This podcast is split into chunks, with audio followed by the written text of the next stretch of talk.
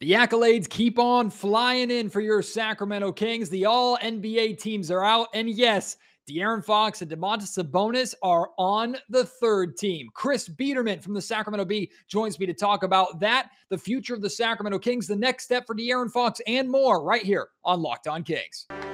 You are Locked On Kings, your daily Sacramento Kings podcast, part of the Locked On Podcast Network, your team every day. And now, ladies and gentlemen, it is that time. Time for another episode of Locked on Kings. Hello and welcome into Locked On Kings, your podcast hub for Sacramento Kings coverage all offseason long. Today's episode is brought to you by Game Time. Download the Game Time app, create an account, and use our code Locked On NBA for $20 off of your first purchase. Last minute tickets, lowest price guaranteed. My name is Matt George. I have the privilege of being your host here. I'm a Sacramento sports reporter and producer for ABC 10. Congratulations, De'Aaron Fox and Domantas Sabonis. The Sacramento Kings are one of two teams to have multiple all NBA players, the other team being the Boston Celtics with Jayson Tatum and Jaylen Brown. So the Sacramento Kings are in pretty good company. However, the Kings ended up being on the All NBA third team with names like Julius Randle uh, and LeBron James, which is pretty significant. I think Jaylen Brown was also on the third team, if I'm not mistaken. But either way, uh, this year is, I believe, the last year that it's actually going by position. Next year, it's going to be just the top 15 players uh, in the league. So, uh, as Chris and I are going to discuss on today's podcast, I don't know necessarily if had it just been top 15 players, if both guys would have made it. I thought for sure Domantas Sabonis was going to make it just because there weren't three centers in the league that were better than him. Jokic uh, and Joel Embiid for sure, one and two, which uh, they did make it, but Domantas Sabonis was clearly the third best center in this league. So I thought he was a lock for the third team, and we've been talking about that for months. De'Aaron Fox was a question mark, just like he was a question mark for whether or not he'd be an all star simply because of the amount of talented guards that are in the NBA. But it's great to see De'Aaron Fox make it. It's great to see when you look at the voters in the breakdown, the recognition that he got. He actually got a first team vote and got a, a handful of second team votes. So it wasn't just like, oh, De'Aaron Fox just made it barely or just barely squeaked in compared to other guards. No, he got a, a lot of votes and absolutely deserved uh, to be in that third team guard spot or point guard spot. Um, and now the question is, what do De'Aaron Fox and Domantas Sabonis, more likely Fox, what do they have to do to stay in that top 15 next year when it goes positionless? And what does De'Aaron have to do to get to the second or even first team? That's going to be one of the many things that that um, Chris and I discuss on today's Locked On Kings podcast. But as far as I know, I believe all NBA awards are the final awards that are coming out. So we know the Sacramento Kings are done and they cleaned up. Like there is no team that got more awards than the Sacramento Kings did Executive of the Year, Coach of the Year, first time uh, that it's uh, unanimous. Uh, clutch player of the year with De'Aaron Fox, all NBA for Fox and Sabonis. Sabonis, the rebound king or rebound leader, rebound champion. De'Aaron Fox, uh, uh, clutch player of the year, like I already mentioned. I think there's something that I'm missing. Oh, uh, Keegan Murray being named to the all rookie team. Like the Kings cleaned up awards. And that's what makes this season so much fun, right? The Kings had such a great season, such a great turnaround, the one of the best offenses in NBA history. Like they deserved all the recognition that they got this year. And the recognition was nice, right? But now recognition going forward relies on results and relies on the Sacramento Kings getting better. So, as much as the vibes of this year have been tremendous and fun and enjoyable, that's in the past. Like the, the all NBA team coming out is, is kind of the final time or one of the final times that we can remember last season, be thankful for last season always, but the last time that we can really hone in on it eh, before we now that we're in the offseason, we start to transition for next year what's next for the Kings going forward. How do they go from good to great? Like now there are expectations, which is nerve wracking, but also exciting in so many ways. And that's another thing that Chris Biderman and I are, are going to talk about. So I think you're really going to enjoy my conversation here with Chris. If you want to share any of your thoughts on uh, Fox or Sabonis being ma- named to the All NBA teams, uh, if you think they should have been higher or not should have been at all, let me know why at Matt George Sack on Twitter. Email me, mattgeorgesports at gmail.com.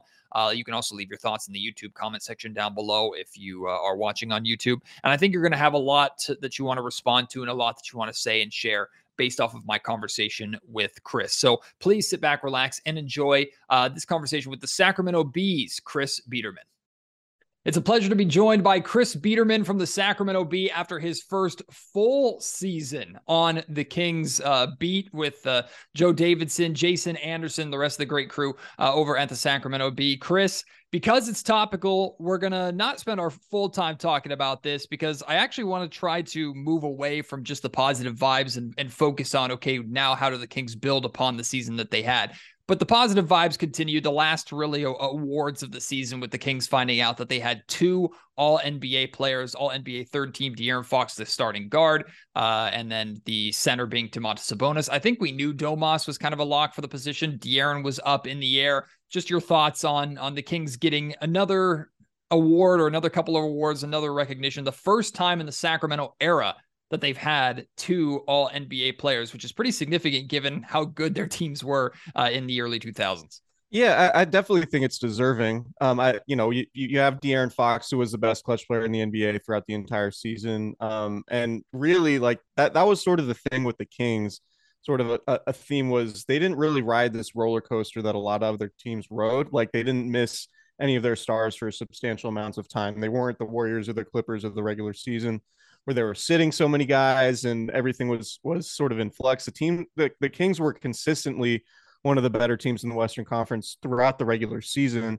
Um, so I think they deserve to be rewarded for that. And Fox was just really steady, really reliable when he was on the floor. Um, and he played uh, I forget how many games. We didn't miss he didn't miss many. Um, and and Domantas Sabonis obviously playing through his injury, leading the NBA in rebounding, um, being I think he was top ten in assists. I, I just think that you know the uh, the the Kings the Kings deserve all the recognition they got.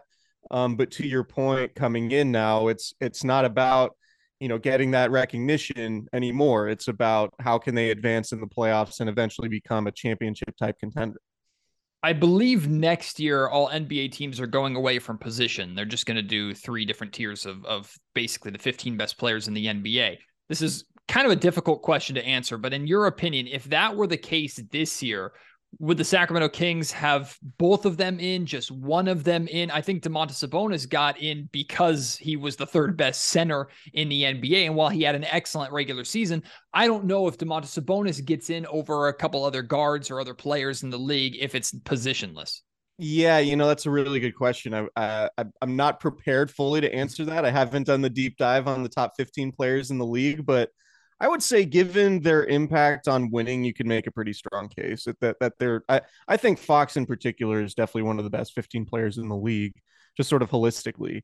Um, you'd have to do probably a deeper numbers dive with with Sabonis, and um, maybe there are you know defensive metrics that would detract from his case a little bit. But I, I just think in terms of like overall impact on winning, the fact the Kings were the three seed, the fact that they were consistently there. You know, Sabonis played in 79 games. Um, Fox played in 73 games. So like that those guys were consistent for their teams. They were they were there night in and night out. The numbers back it up. Certainly with Fox, the clutch stats back it up. Sabonis, the rebounding and assists back it up. Um, and the field goal percentage back it up. He shot 64% on twos in the regular season. So I, just think that you know it. I, I don't have a full definitive answer because I haven't done the deep dive on on who would be the top 15 players in the league, regardless of position. But I think they would absolutely be in that mix, and I don't think there was any. Um, you know, I, I think it absolutely tracks for them to to be third team All NBA this year. The reason why I asked that question, it more has to do with De'Aaron Fox, even though I brought up Domantas Sabonis, because well, for one, uh, De'Aaron actually received one uh, first team vote. I don't know who that voter was. Someone who's been watching Sacramento Kings basketball and really liked what De'Aaron Fox was doing. Uh, no idea who that could be, but De'Aaron got at least some of that recognition as one of the top players. Also got a, a, a pretty decent amount of votes for for second team. To me, like uh, talking about the next step that De'Aaron Fox has to take. I don't know if the Kings need De'Aaron Fox to take that step in order to turn into that perennial championship contender that they're talking about. If De'Aaron plays at the same level for the remainder of his career that he played this year, I think the Sacramento Kings are in pretty good shape, and I think he's proven he can be a number one on a on a very successful team. But to me, like the next step is all about no more of this fringe recognition, right? You you became an all-star. Not that it matters that much, but you became an all-star because you were a a uh, not even a reserve. You were an injury replacement. So to me, it's all about De'Aaron Fox getting to that level of no matter if he's an uh, if he's a reserve or a starter, he has to be in the All Star game. Kind of the same way that people talked about, like Dame Lillard is having such a good season, even though Portland is bad. Dame Lillard has to be an All Star, and Dame did that with his scoring. So to me, De'Aaron Fox's next step is becoming a consistent 27, 28, 29 points per game scorer to where he can have those big fourth quarters, but maybe he enters the fourth quarter already with 20 points and that gets him into the mid to uh, mid 30s to maybe even flirting with 40, not on a nightly basis necessarily, but he puts himself in that position more often. Others have talked about him becoming one of the best two way guards in the league. Mike Brown has talked about him becoming yeah. a, a, steady, consistent defender. What to you is the next step for De'Aaron Fox to establish himself as absolutely a top 15 guy if it's positionless or an absolute all star in the West? Yeah, I, I asked Mike Brown a question along those lines at his end of season press conference, and and he said it was you know he hinted sort of at consistency, right? He said whether it's um, whether it's practicing in the off season or at practice with your teammates or a game against Washington or you know a game against the Lakers or the Warriors like you need to bring it every single night and have that same intensity every single night. And I think that was probably a criticism of Fox coming into the season was that yeah this guy's talented but does he bring it every single night? And I think we saw we saw him take massive steps forward in that department this year with the Kings. And and so I, I think sort of those the like the intensity that he has with his approach, the tone setting for the rest of the team, the fact that he is the leader and he's the guy that that his teammates are to follow. Like you have to be able to bring it night in and night out in the NBA and be the best player on the floor every single night and not take any emotional nights off because, you know, oh, we're playing we're playing Charlotte at home, um, and we're just going to show up and, and cruise to a win here. Like that, that was, I think that was Mike Brown's messaging ab- about Fox and, and how he can take that next step. Because look, I, I think Fox, you know, and coming into the season, like full disclosure, I was, I was of the opinion that, you know, like th- this guy could, could be West Coast John Wall. Like he might be just a super talented, super physically gifted point guard, maybe not the best jump shooter, but like, is he a winning player? Can he develop into a winning player? And this year, he really did. He developed into a winning player, not only with the clutch scoring and everything like that, but there was there was the defensive stuff, and he's just a lot better. And you know, he has the size and length and athleticism to be a good defensive player, but it really just comes down to effort and energy on that end. And I think that's one thing that Mike Brown really, really harped on him. You know, like Mike Brown was talking about Fox and and the defensive intensity um, as often as anything else. And mm-hmm. and Fox would even, you know, Fox after losses would often talk about defensive the, the, their defensive play and just how they needed to improve there. Um, so I, I, think that that emphasis just on like being the consistent guy night in and night out, knowing that you're the best player on the floor and playing like it, no matter who your opponent is, not playing down to your competition, but just playing up to the standard that you set for yourself. I think that's where Fox can really take the next step. And honestly, you know, it's third team NBA, like all NBA.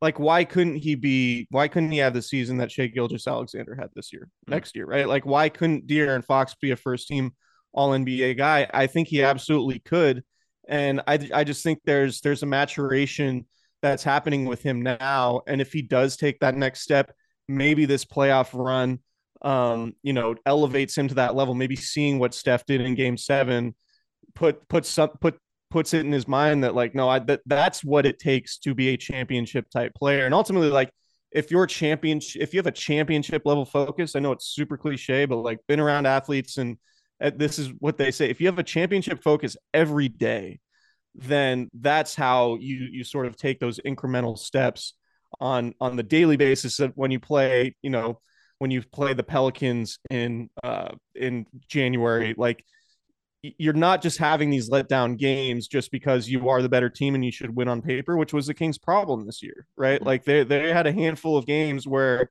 they just didn't really show up against inferior opponents, and those opponents beat them often on their home floor. And then you look at the standing, it's like, man, when you've rather wouldn't you have rather played you know another team in the first round than maybe the Warriors.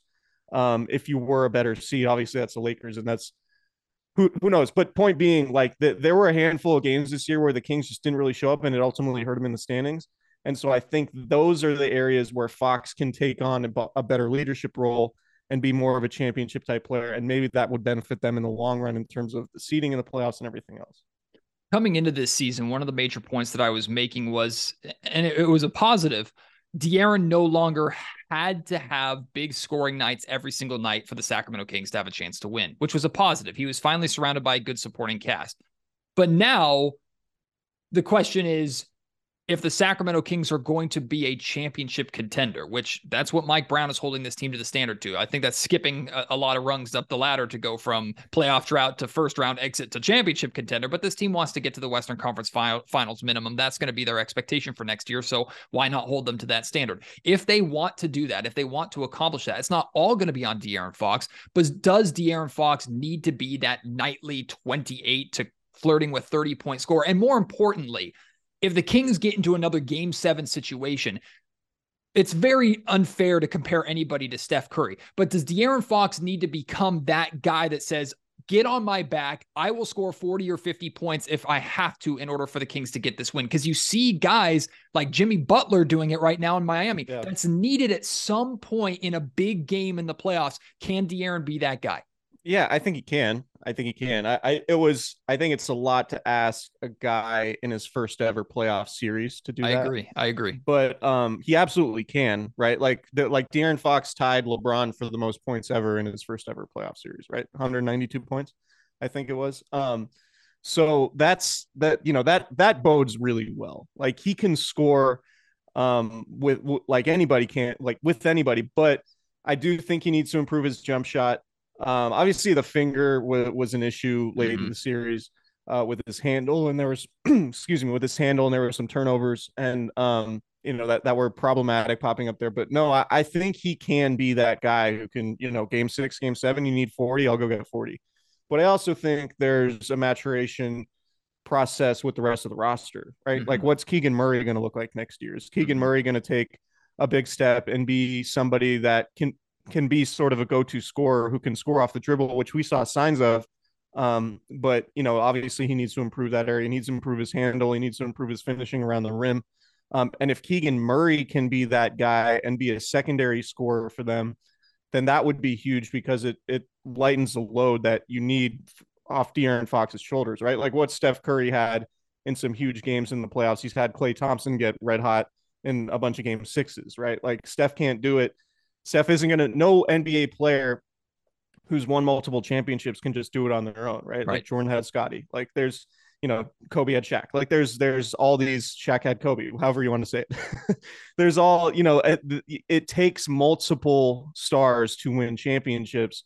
Um, and in the playoffs, because teams are so good at game planning, you can make teams play um, you know, with you, you could make teams play one handed essentially, right? It, like if you if you take one star away, then it forces them to go another way. So that's what the Kings ultimately like. I think Fox is there. Fox is fine.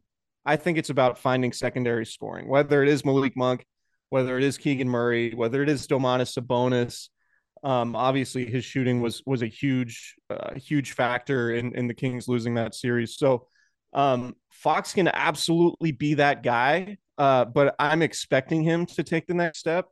But along with that, for the Kings to take the next step as a whole, it's going to take the rest of the roster to elevate and mature and be more reliable in those minutes because they can't just rely on one player if they really have championship aspirations.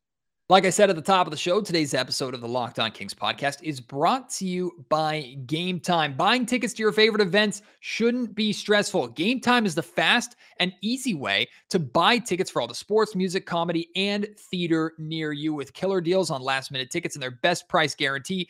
You don't have to stress anymore about getting to your favorite events, especially last minute. You can start getting hyped for just the fun that you will have at the event, an affordable fun compared to uh, other places that you can get tickets, other markets. Uh, look, I've used Game Time and it got me the best deal that I've ever gotten uh, for a San Francisco Giants game when I was covering the NBA playoffs in San Francisco when the Kings were there. We had an off day. I went to a Giants game, sat like 20 rows off the field uh, in the infield for like 35 bucks a pop and I knew exactly what my view was going to be because of their amazing images and their accurate pictures of the seats. They have uh, last minute exclusive flash deals for tickets to sporting events, to comedy shows, uh, concerts, whatever it may be. the more you wait, the better deals that you can actually get. Like the tickets that I got were because of a flash deal. They're they were normally like 60 70 dollar tickets for a weeknight uh, game against a, a, a non-divisional opponent, and I got them for uh, like more than 50% off essentially. So those are the kind of deals that you can get over at Game Time. If you download the Game Time app, create an account and use code locked on NBA, you can get $20 off of your first purchase. Terms apply. Again, create an account, redeem code locked on NBA for $20 off. Download Game Time today. Last minute tickets, lowest price guaranteed. You were in Monte McNair's end of season press conference and you know Monty well. He says a lot without saying anything. He's a master at that. A lot of general managers are. I thought he tipped his hand a little bit though because he he spent a good amount of time talking about like this young core and the expectation of their continued growth and development, which I thought was the same mindset that he had going into the trade deadline. We have our group here. We want to protect this group. We believe this group is good enough to carry us through. He was right, at least for the remainder of the season and into the playoffs and securing that third seed. Do you think when he's looking at this team elevating to the next level, developing the next level. He has decisions to make this offseason with guys like Harrison Barnes, Trey Lyles, etc. He has roster spots he absolutely needs to fill. Like he does not, he only has like eight or nine guys under contract. So he has spots that he needs to figure out. But do you think he is going into this offseason with the belief that the the the next step for this Kings team is going to come more from the players that are already here and less from the assets that he's going to add this summer? Yeah, because I like I don't think they're they have any interest in trading Keegan, right? So right. if you know, like if you're trying to go get um I don't know, say say one of the Clippers guys, say Paul George requests a trade, right? Like the the first thing they're gonna want it's when Keegan. the Kings is yeah, when the Kings call is Keegan.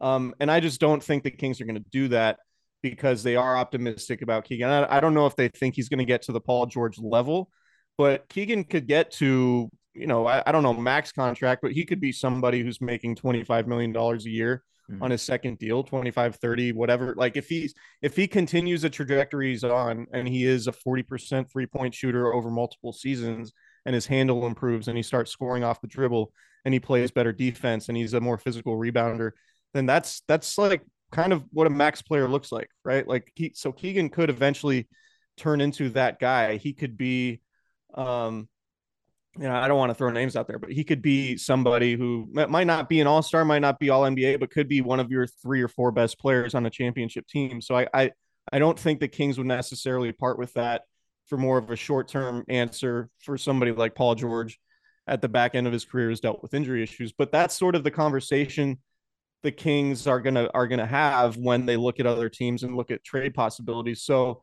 to me, I think, you know, when you look at the roster, like, yeah, you want to bring back Trey Lyles, you want to figure out if you can package Richaun Holmes contract, and maybe maybe you need to attach picks to it to, to get off that 12 million. Um, but if you're are, like, are you bringing back Harrison Barnes? And are you, if not, can you do a sign and trade so you don't just lose the asset, right? Because Harrison Barnes can still probably command 15, 20 million dollars a year. Um, and I, I don't think the playoffs helped um, helped his case to to make a bunch of money, uh, regardless of who he signs with. Right, like it it just wasn't a great series for him. Um, he missed that shot in Game Four. Uh, he didn't get a whole lot of minutes, and and so, you know, maybe it like can can you can you keep that asset and do a sign and trade? Can you get somebody like Cam Johnson? Can you maybe you know, uh, are you c- c- could is there a way to get somebody like OG Anunoby? I don't know if that's really possible. So I, I, think the Kings are sort of limited by what they're willing to give up in a trade in order to like when it comes to making a sizable upgrade for next year. So I think it I think McNair is probably smart and slow playing it and saying we have the guys and and it really kind of hinges on Keegan Murray's development right? I think that's ultimately the most important thing. And and can you can you get Malik Monk to to take that next step and be um, a more consistent contributor, not somebody who's just a microwave scorer? Because Malik Monk's scoring in the playoffs was a huge problem for the Warriors, mm. um, and he is a playoff caliber offensive player um, and improved a lot defensively uh, when when the intensity ramped up there. So um, for me, like I don't know that there's a trade that you can make that's going to bring in a sizable upgrade uh, without including Keegan. And if you're, you know, if you're including Keegan, I think it's probably more of a lateral move long term. Like even if you go get OG Anunoby or somebody like that, if you're including Keegan in that deal, I don't know that your future looks a whole lot different. Um, just because I, it's probably just more expensive because you're taking you're taking a shooter, which is so important to what the Kings do off the roster.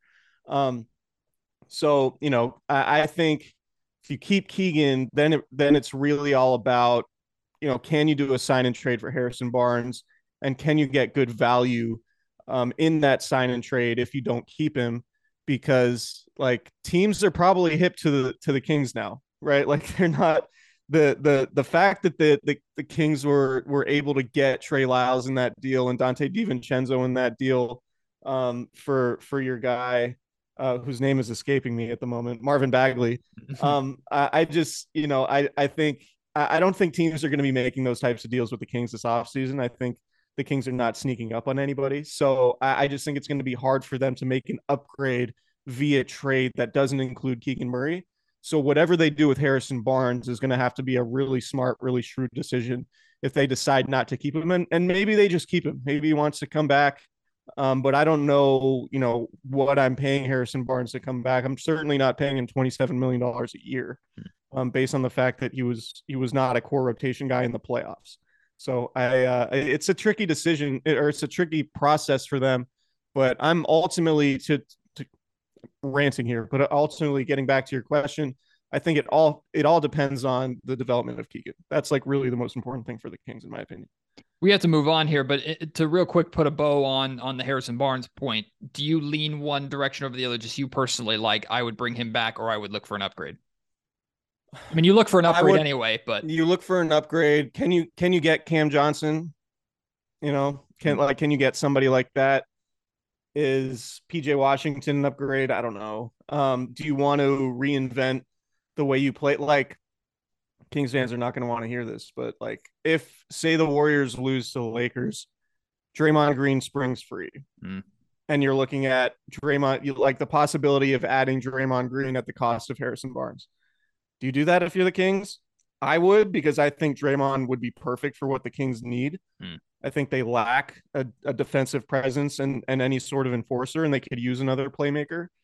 Um, but I would understand why Kings fans and or Monte McNair would would not want to do that deal. But like there there could be options like that that come up. Um, you know, say the Warriors lose and say they just they do decide to break it up, or Draymond decides to opt out of his opt out of his contract there's there there are going to be some interesting decisions out there.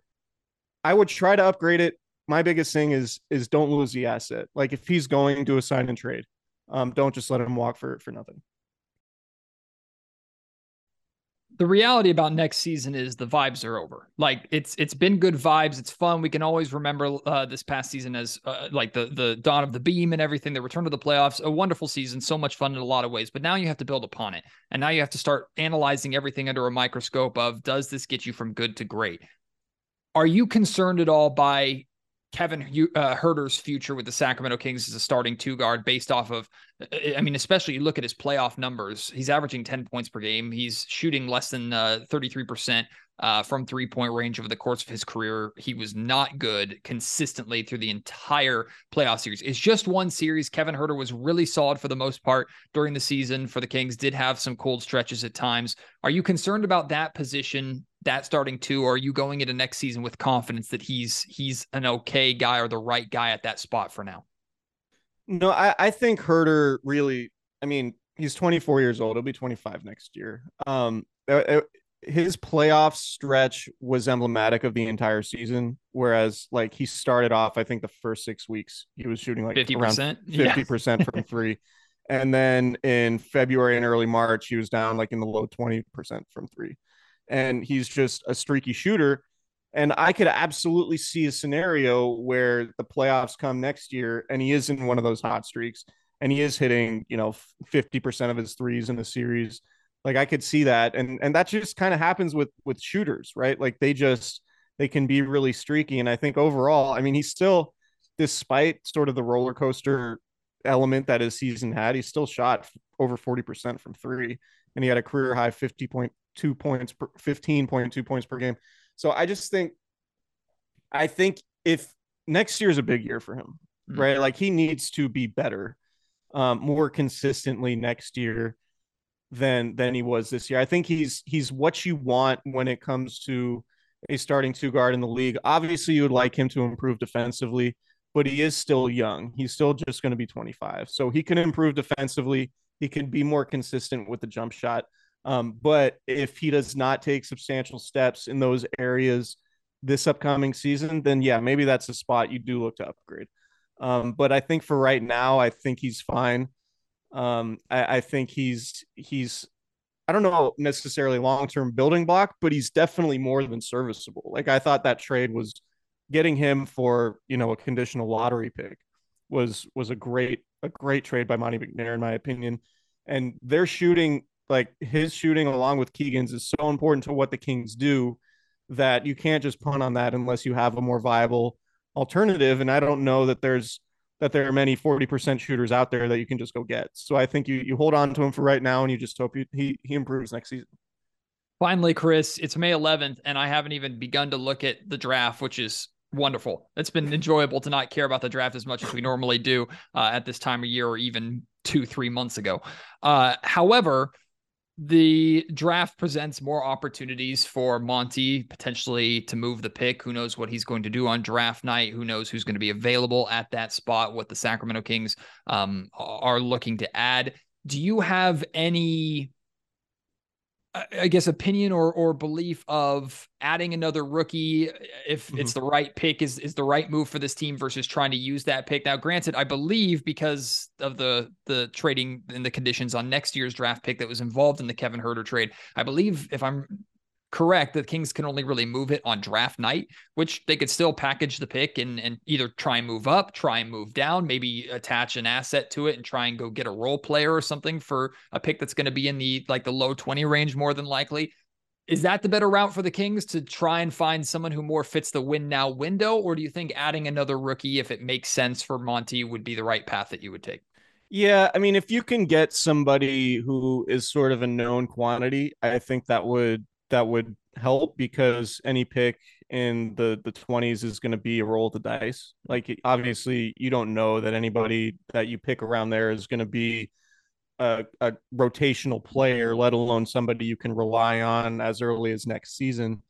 Um so i would just you know whether it's trading for known quantity or using the pick i i just think they need athleticism on the wing I think, um, you know, like somebody who, like Kessler Edwards, for example, like if you can find somebody like that, like a three and D um, type wing who can who can match up better defensively than maybe what you got from Harrison Barnes or Kevin Huerter or even Keegan Murray, um, then I, I think that's that's something you need to add to your team. And maybe, you know, I don't know if it's Terence Davis's spot. I don't know if again, it's it's hard to it's hard to look at a draft pick in the 20s.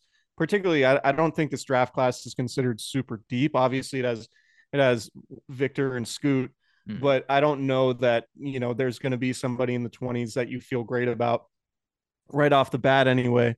Um, so for the Kings, when it comes to that pick, I'm just looking at athleticism. I think eh, whether it's a backup big, whether it's a wing player, um, you know, the, the Kings were a pretty small team. When you look at it, you know, there, there are a lot of lineups where it's Davion Mitchell, um, De'Aaron Fox, Kevin Huerter, Malik Monk on the floor at the same time.